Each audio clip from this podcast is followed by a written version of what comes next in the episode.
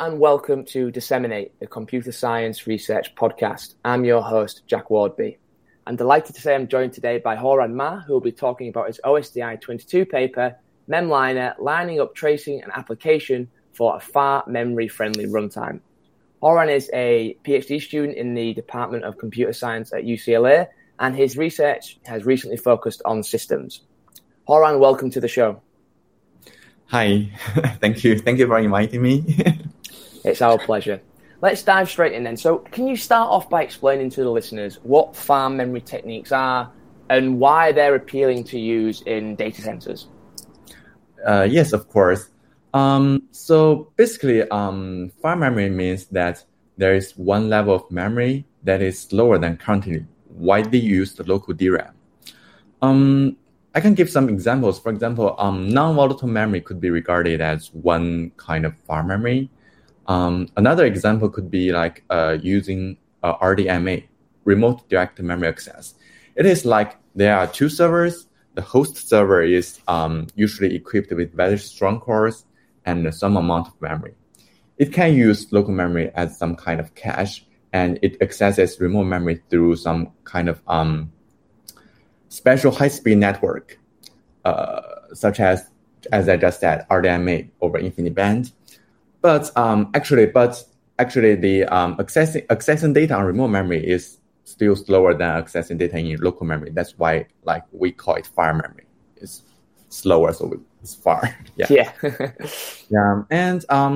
it is the most widely used in data centers because of currently the data centers have some memory capacity bottleneck problem.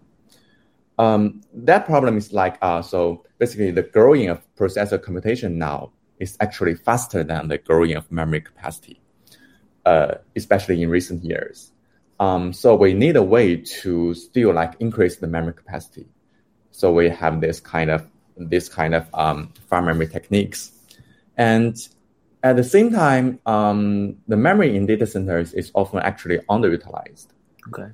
So it causes a big resource waste. But if we have this kind of far memory techniques, we can utilize the free memory on one machine to satisfy the memory need on another machine. And in this way, we can like increase the resource utilization in data centers. That's why kind of techniques are like appealing to data centers. Awesome. So how do these far memory systems that exist at the moment, how do they currently operate, and what aspects are there to them that are crucial to achieving good performance in a data center? Yeah. So basically, currently, there are two main ways to use the far memory systems. One way is that we let programmers to fully control the system. It's like the programmers specify what kind of data should stay on the remote memory or stay on the far memory, and what kind of data should stay on the local memory. This is one way to use that. The users can use some API or some interfaces to control that. And another way is to make these far memory systems transparent to programmers. Basically far memory systems act as some kind of swap system, act as some cache. The local memory is some kind of cache, and the remote memory is kind of like the main memory. And when the local memory is not enough, the far memory systems can like just do the swap in and swap out to swap out some like code data and swap in the data it needs to access automatically. And I think currently the second way is the most popular one because, the programs does not need to care about the details, and it can still like achieve pretty good performance. Though, actually, I think if the programmers can control everything, of course, it can like to achieve the best performance, but it would be like highly complicated. That's really interesting. So, on like Azure or AWS now, is there an API for me to go and actually? You said like a user can actually get full control of the placement of data. Is that actually exposed to users at the minute? Can I, just log on to AWS and I have that API available for me? I think it's the API is kind of low level, actually. Okay. Pretty low level. We can install some drivers and like use that driver to control everything, to maybe flash some data to remote side and fetch some data to the local side. So it's the programmer take care of a lot of details to do that.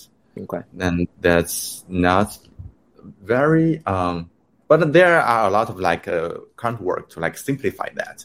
Yeah. But like the programmers still need to specify a lot of things. Yeah. Okay, cool. So you say the second one's probably the most common way of operating at the moment.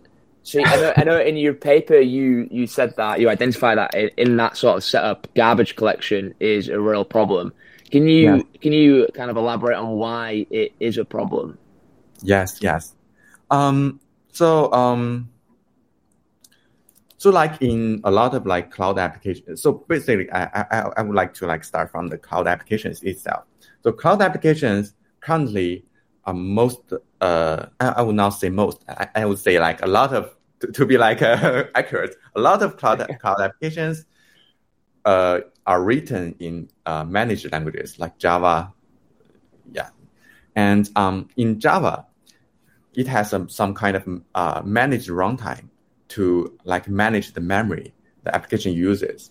And inside the runtime, the way to manage the memory is to do some garbage collection, to collect the garbage and to reclaim the unused space and to let the application use it. And for modern GC algorithms, it usually uses some kind of tracing and evacuation algorithm. The tracing means it starts from the root.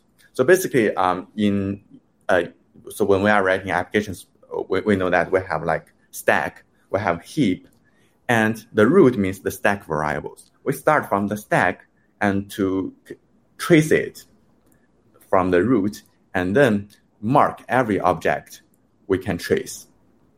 So it is pretty like a graph traversal, and the object we marked is alive.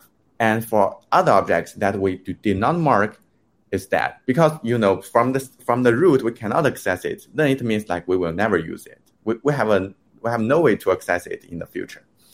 So so this is what GC is like. But this GC thing has a big problem. Why? Because it is, as I just said, it is like a graph traversal.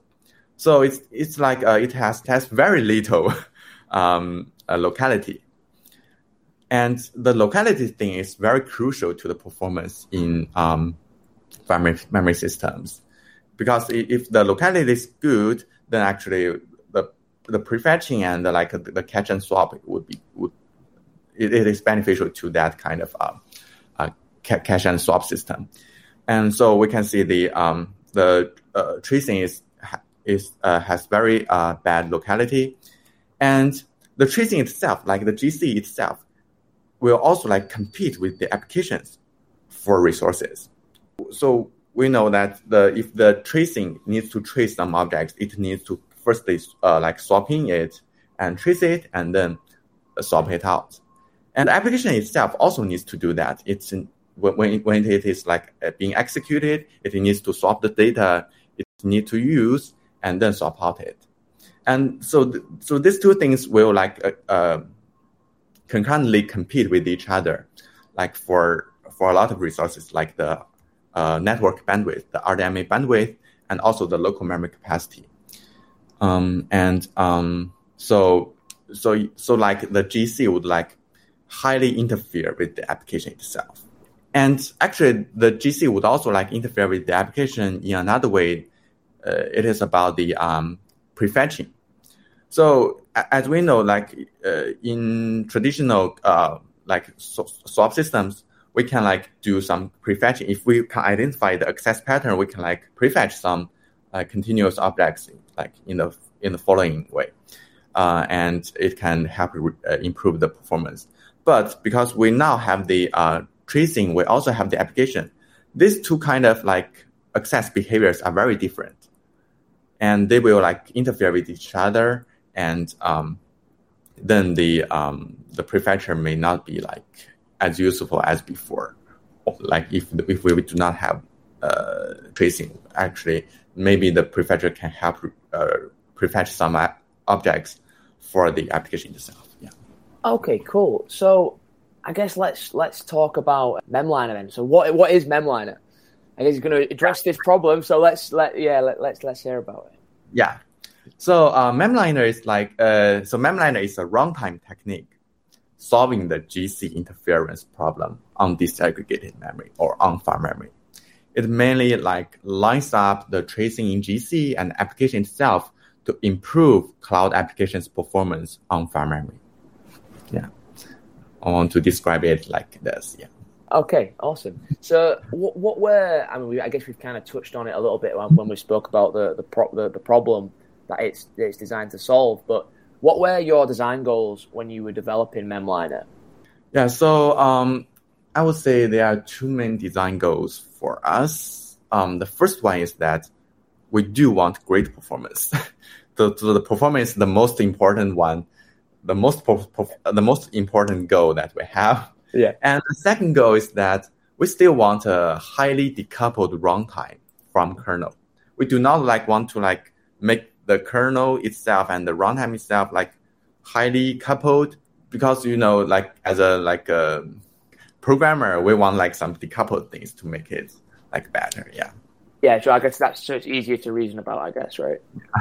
Yeah. Okay, cool. So what were, in achieving these design goals, what were sort of the key ideas that underpinned Memliner to achieve these goals?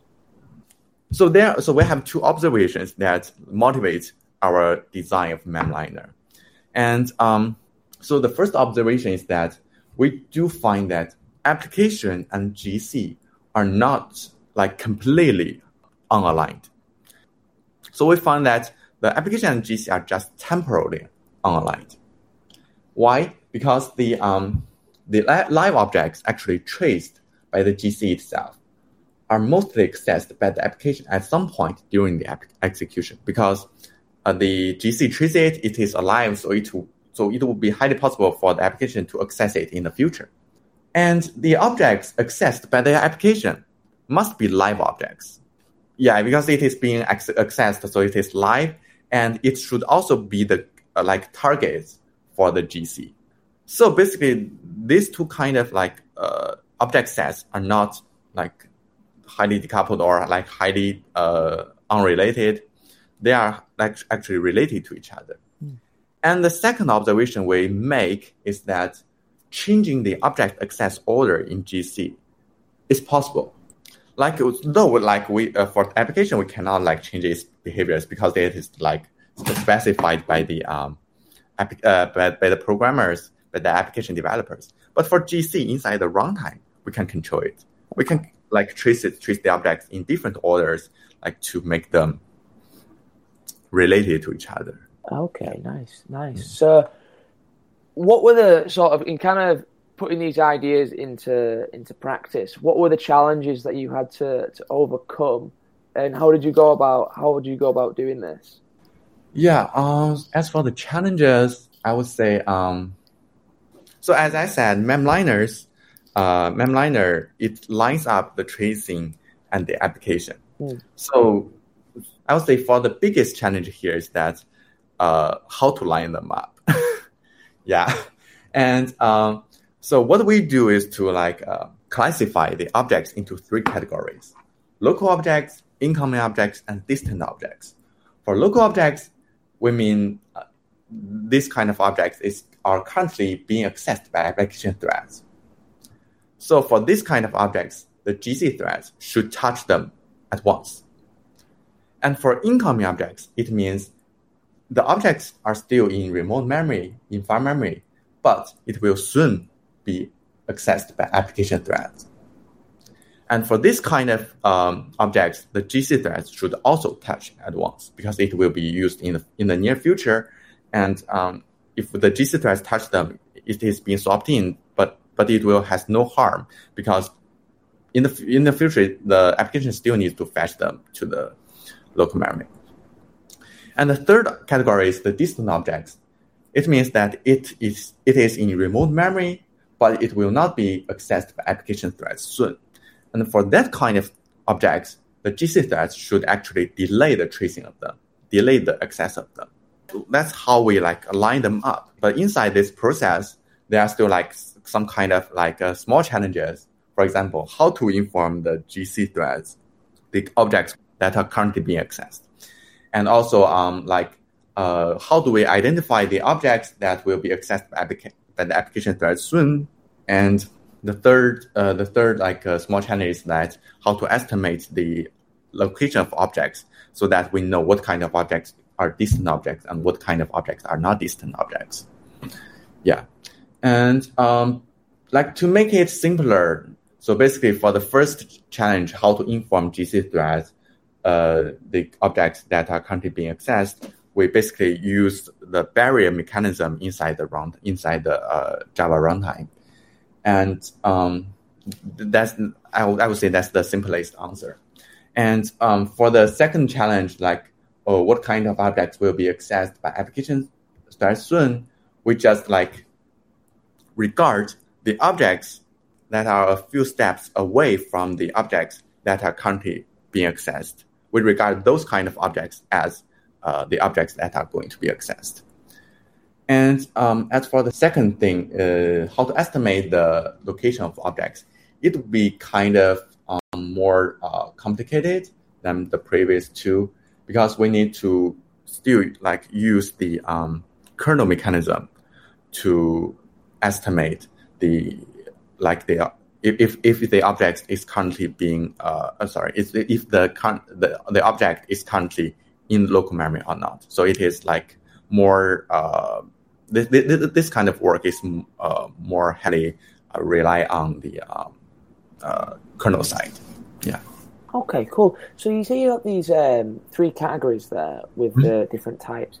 Would it benefit from having, we can maybe touch on this later on when we talk about the evaluation and whatnot, but it just jumped into my mind, are these three, why did you settle on having three categories? Would you benefit from having more, or does that make it more complex, or was this naturally just these are the three obvious categories things would fit into?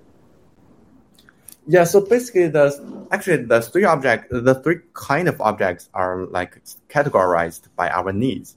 Okay. Because we need to line the tracing and to line up the tracing and the application, and so we need to know what kind of objects should be traced by at once, and what kind of objects should not be traced at once. It should be delayed. And so the category, so the criteria we classify different objects is based on that. Okay. Should we let the GC thread trace them now, or we should not trace them at once? We should delay them.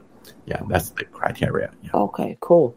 So I guess my next question is, how did you actually go about implementing this then? So can you talk us through your implementation and how that looks like, and how easy it was to implement this, right? Maybe, yeah. If there's some war stories there of how it was challenging or whatnot, but yeah. In terms of the implementation, I would say it's mostly to hack the Java virtual machine. Okay.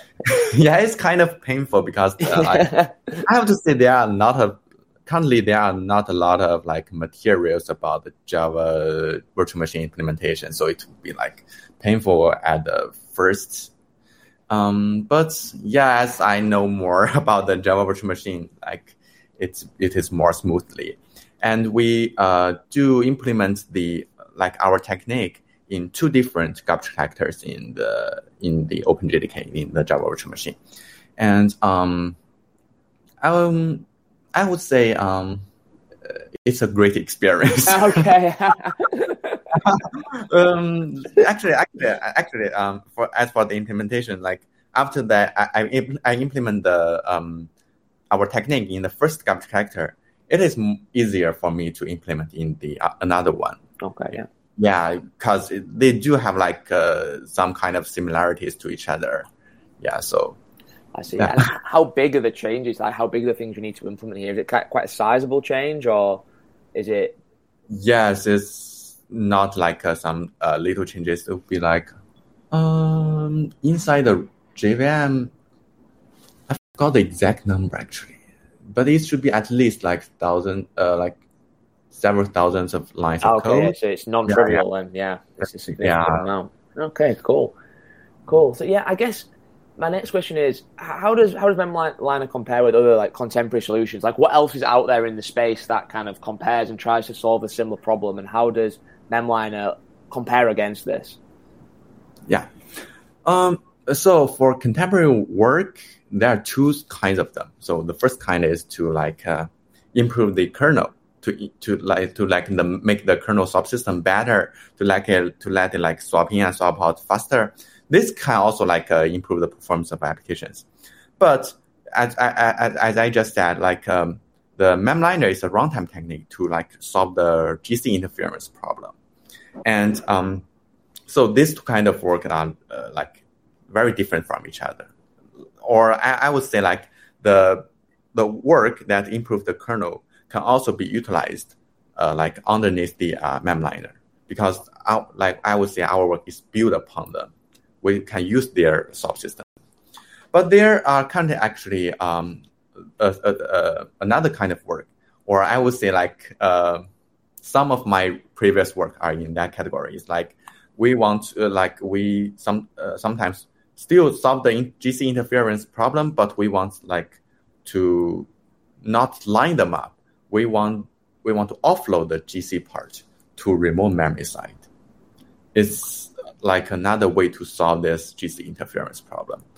But Memliner's like advantage is that it is easy to use, because we do not, because if we like offload the if we offload the GC to remote side, the kernel and like the two machines are like highly coupled with each other. And for the and we also need some kind of like kernel runtime co-design to make them like highly efficient to swap in and swap out. I would say Memliner's advantage is to like you can easily use it on every swap system. I see. I guess this leads naturally into my next question as well, and is how did you go about evaluating Memliner, and like what was the key question you were going to ask, and like what did your evaluation experiments look like? Yeah, so for evaluation, we basically compare Memliner. So like the biggest evaluation part in our paper is like to compare Memliner with unmodified JDK on different swap systems, or I would say on the same swap system.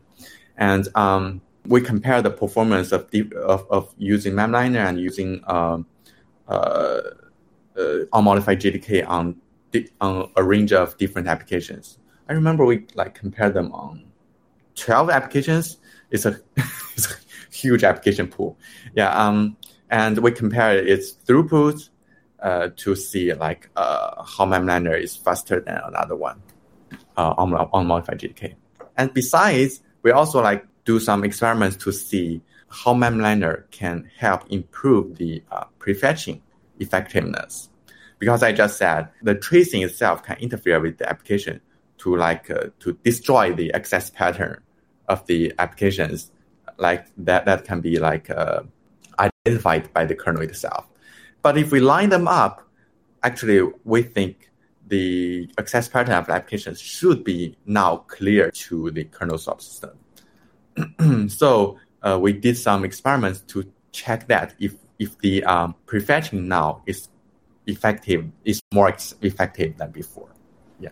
Okay, cool. Just wanted to jump back a sec to these applications. Can you just briefly I know this is a big application pool, so I'm guessing it covered a wide range of different types, but can you maybe give us a flavor of some of the applications that were used in the evaluation? Yeah. So the application is more like the cloud applications that are currently being widely used in data centers. For example, the Spark itself. We evaluated 3 different Spark applications, and also we also evaluate Memliner on Neo4j and Cassandra. So basically, they are most the big cloud applications. From your experiments, what were the key results and what were the highlights? I think our highlights is that we improved the cloud applications by an average of 1.5 times speed up than the unmodified JDK on the same subsystem. Yeah. that would be like the most highlight thing, is like improve the performance and do not harm it. Something else, yeah. That's the headline. That's really cool. So maybe we can dig into the results a little bit more then. So like, what are some of the other things that were interesting that you found from your experiments? Mm-hmm. Maybe we can talk about like something about the prefetching effectiveness, because I just talked about it. Yeah, for the prefetching effectiveness, actually we evaluate Memliner and unmodified GTK on two different swap systems, and or maybe I can say like two different prefetchers. And we can see that for both the prefetching accuracy and prefetching coverage, for both of those two metrics, the Memliner's metrics are higher than unmodified GTK on both two swap systems, and I think that's also another highlight results in our paper. Yeah, that's a really interesting result for sure. Are there any situations in when? Because at the moment, it sounds like it's pretty much a free lunch, Memliner, that it's always we can always use it to get better performance. Are there any scenarios or for any applications where the performance is suboptimal? I guess what I'm asking here is, what are the limitations of Memliner? Yeah, so basically, Memliner still has some little overhead, but it's in most cases it's negligible. As I introduced, the Memliner lines up tracing in GC and application itself. So, but in some cases, the application may not use that large amount of memory. It might not trigger the concurrent tracing in GC, and in that case, Memliner has no use to it. Memliner is not useful. It can only has some very small overhead, though not big, but this is still some small overhead, and it cannot help improve the performance of applications because it does not trigger the concurrent tracing in GC. So in that case, Memliner, I would say, is not useful. Yeah. What is the magnitude of the overhead? You said it's really small, but can you maybe give us an example, in terms of, an application that on some numbers of how small, how large the overhead is in this scenario? So, for the memory amount, so basically, I would take the G1 GC as an example. Okay. So G1 GC is the default garbage collector in OpenJDK. And the mechanism to trigger a concurrent tracing phase in G1 GC is that the used memory has reached some threshold, for example, 60% of the whole heap. But the G1 GC, it also has some kind of nursery GC to continuously reclaim some memory, though it cannot reclaim a whole dead memory, but it still can reclaim some memory. So if the nursery GC is already enough to keep up with the applications, to keep up with the memory need of the application itself, then it does not need to trigger the concurrent tracing. The memory amount, the memory usage never reaches up to 60% or 50%. That's threshold. Awesome. Then concurrent tracing is not triggered, and so the Memliner is not useful in that case. Awesome. So I guess it depends on, one of my questions I was going to ask you is, if as a software developer and whatnot, how do I go about using Memliner?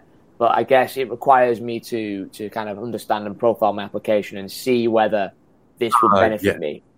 Okay, yes, sure. Yes. So is it, I'm guessing it's publicly available, right? Yes, it's open source on GitHub, yeah. Okay, is there any sort of long-term plan of getting it merged into some version of the JDK, or is it always going to stay as pretty much a research kind of prototype? So currently our plan is to make it more like a research prototype.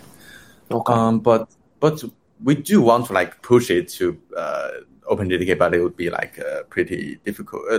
It is not easy work because we need to make it highly robust to use in every corner cases. Otherwise, just push it to OpenJDK would be not. Yeah. Okay, cool. You know, OpenJDK is like widely used around the world. Yeah, of course. Yeah, if it wasn't 100%, I mean, it could result in a lot of problems, right? Okay, cool. Right, so I guess whilst you've been working on this project, then what do you think has been the most interesting lesson you've learned, and maybe something that kind of caught you off guard that you weren't really expecting to discover across this project? I think the most interesting thing in Memliner is like how we like come up with this idea. Okay. Yeah. Yeah.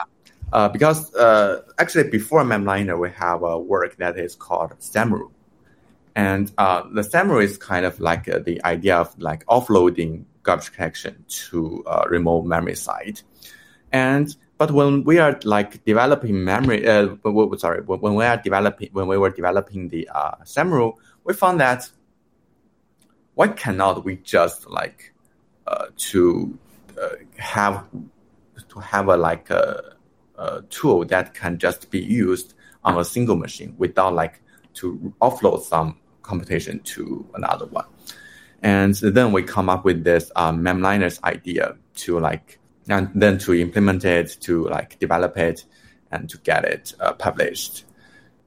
I think that's the most interesting part, because the Memliner's I have to say Memliner's idea is the idea of Memliner is the most important thing. Right. Okay. Yeah. Inside it, but as for the implementation, it's just like just implementation. Yeah. So, okay. It consumes the most amount of time, but it's just the implementation. Yeah, that's always the case, right? Yeah. Cool. So I guess leading on from that. As you will know, like the progress in research is very up and down. It's very non-linear. Yeah. There's lots of ups and downs along the way, along the journey. So from the initial conception of the idea for Memliner to the publication at OSDI, can you tell us more about that journey, and were there things along the way that you tried that didn't succeed that maybe the listener could benefit from knowing about? Yes. Yes, actually there are. Many these kind of things, but I would give an example of it. Like at first, like when we like want to like inform the application thread what kind of objects that are currently being accessed, our initial idea is to capture the call sites inside the program. Like if the program calls one function and there is a call site, and in the call site there would be some parameters. So at first we want to instrument the call sites to capture the parameters, and regard these parameters as the like some kind of rules to trace from them. And this idea does not work in our final implementation or in our final paper, because firstly the instrumentation itself is too heavy, it incurs overhead, like significant overhead. So it is not acceptable, and also like the call set itself is not like the complete set of the objects that are currently being accessed. Because if you have a very long function and it has no internal call sites, then we might not capture any objects during that execution time, and it is not like good in our scenario. So finally, we give up that idea, and then we go to use the barrier thing. So how much time did you spend with trying to instrument things before realizing this isn't going to work? This is just too much of performance overhead. Let's rethink it. Yeah, it's about 2 months. Okay, 1 to 2 months, yeah. End to end, how long was the whole process from I'm thinking this is a great thing, we should do this, to finishing the implementation and everything? How long did that take? It's about 1 year. Yeah. Okay. Yeah. The whole process is about 1 year. Yeah. Awesome. Cool. So I guess what's next for Memliner? Where do you take the project next? So my next project is basically Memliner. We focus on runtime thing, and for my next project, I want to focus on the application itself. or I would say focus on the language, because I want to like design some language types to make the file memory or make the remote memory highly highly efficient and also highly easier, highly or I would say easily to be used for programmers. Oh, okay, so this would be something like, I guess, some sort of abstraction that allows the developer to, or the programmer to reason about the fact that this object is potentially going to be stored in faraway memory and kind of develop, use it, having the fact that you have that knowledge in your program, being able to, I guess, program using those primitives, right, could really, could lead to a lot of really interesting application development. I want, so the programs knows that it is using remote memory. It is aware really of that. And that's really interesting. That I can see that being really useful for a lot of applications. I'm very intrigued to see what research you come up with. That's really cool.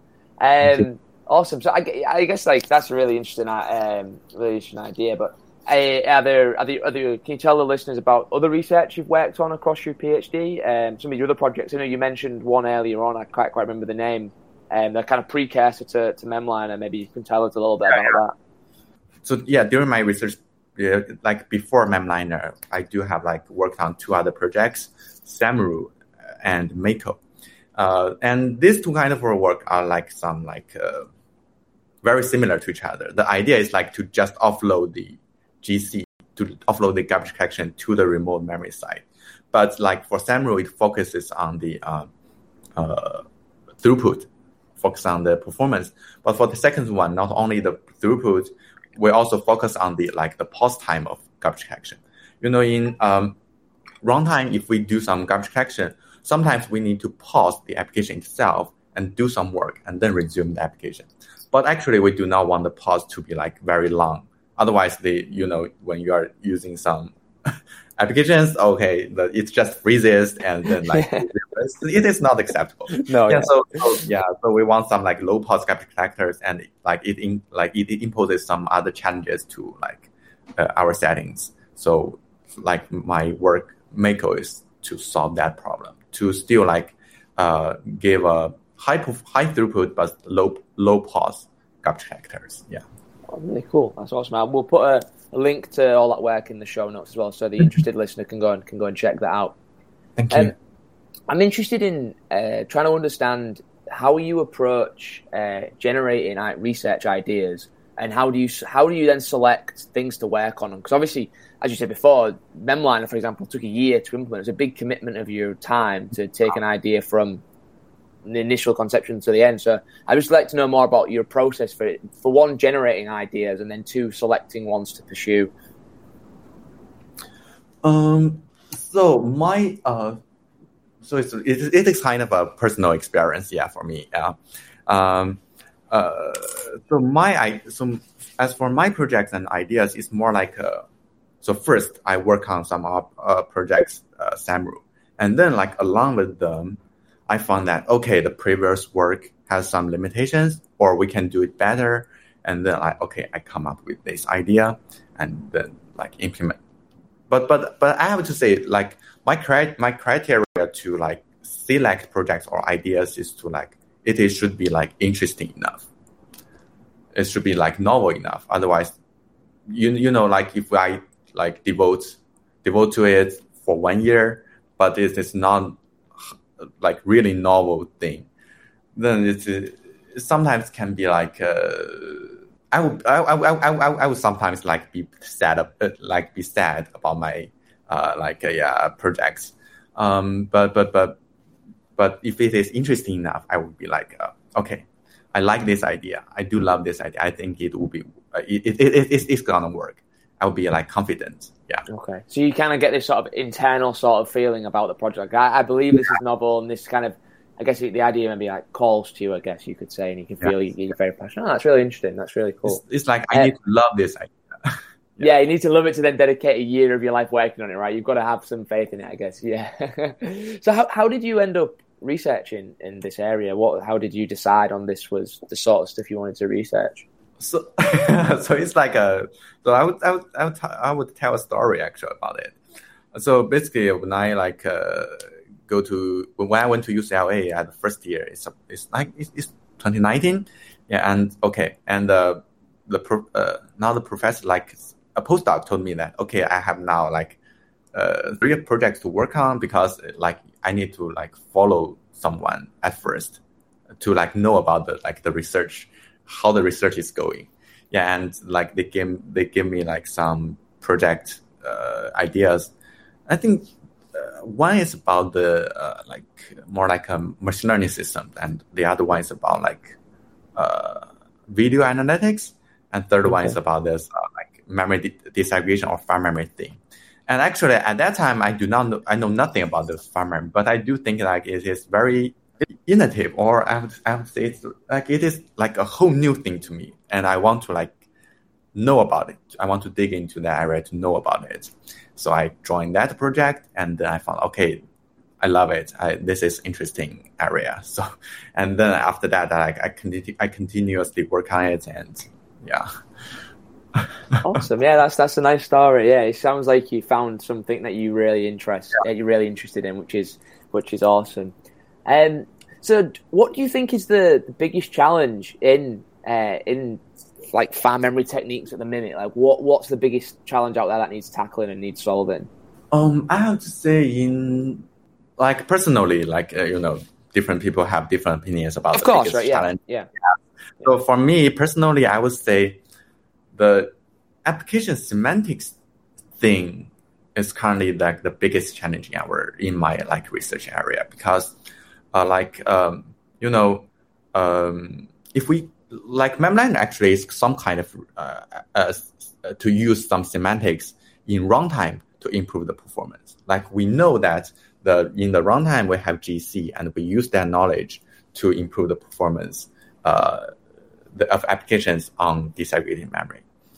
And actually, if we can know more about the application, like we know what the application would do in the future, or what the application would like, or maybe like what kind of data would be accessed by the application. If we can know that, then actually the kernel could like first swap in the like actively swap in the data that is needed by the application.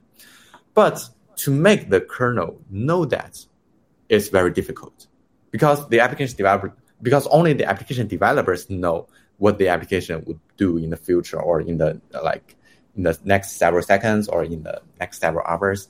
And like if we can have a way to like to express that kind of application semantics to convey the information to the kernel, then it would be like highly beneficial. Yeah. But this part is like very challenging, I have to say. Yeah, that's what I thought the biggest challenge in my research area. Fantastic! That sounds amazing. I guess this last question now. So, What is the one key thing you want the listeners of the podcast to take away from your research? I would say, if you want to improve the performance of applications on your platforms, like you should not only focus on your platform. You should also like take a look at the application itself, or the intermediate between application and your platform, because that would be like sometimes that would be like highly beneficial. Yeah. Amazing, brilliant. And let's end it there. Thanks so much, Haoran, for coming on the show. If you're interested in knowing more about Haoran's work, we'll put links to all of his papers and whatnot in the show notes. And we will see you all next time for some more awesome computer science research. Thanks again, Haoran. Thank you. Thank you, Jack.